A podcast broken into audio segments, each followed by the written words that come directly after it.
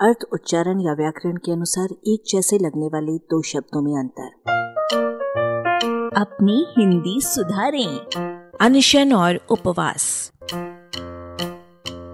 आजकल आमरण अनशन पर बैठने वाले अधिकतर भूख हड़ताली वस्तुतः अमरण अनशन पर बैठते हैं, खाते डकारते हुए।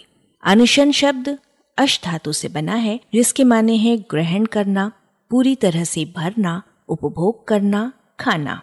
अनशन का सामान्य अर्थ हुआ किसी संकल्प को लेकर न खाना।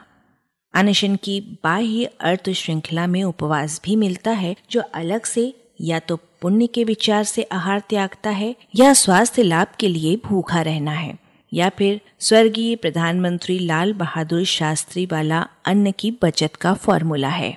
यह उपवास का शब्द खंडीय अर्थ आहार त्याग तक नहीं पहुँचता, क्योंकि उसमें उप के बाद स्थित वस का प्रत्यक्ष अर्थ भिन्न है, बसना या रहना, जैसे आवास और निवास में है।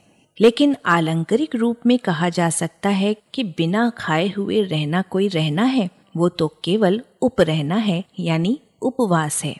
उपवास का ये दूसरा अर्थ बिना खाए हुए रहना, यानी भोजन त्यागना, संस्कृत काल में ही प्रचलित हो चुका था।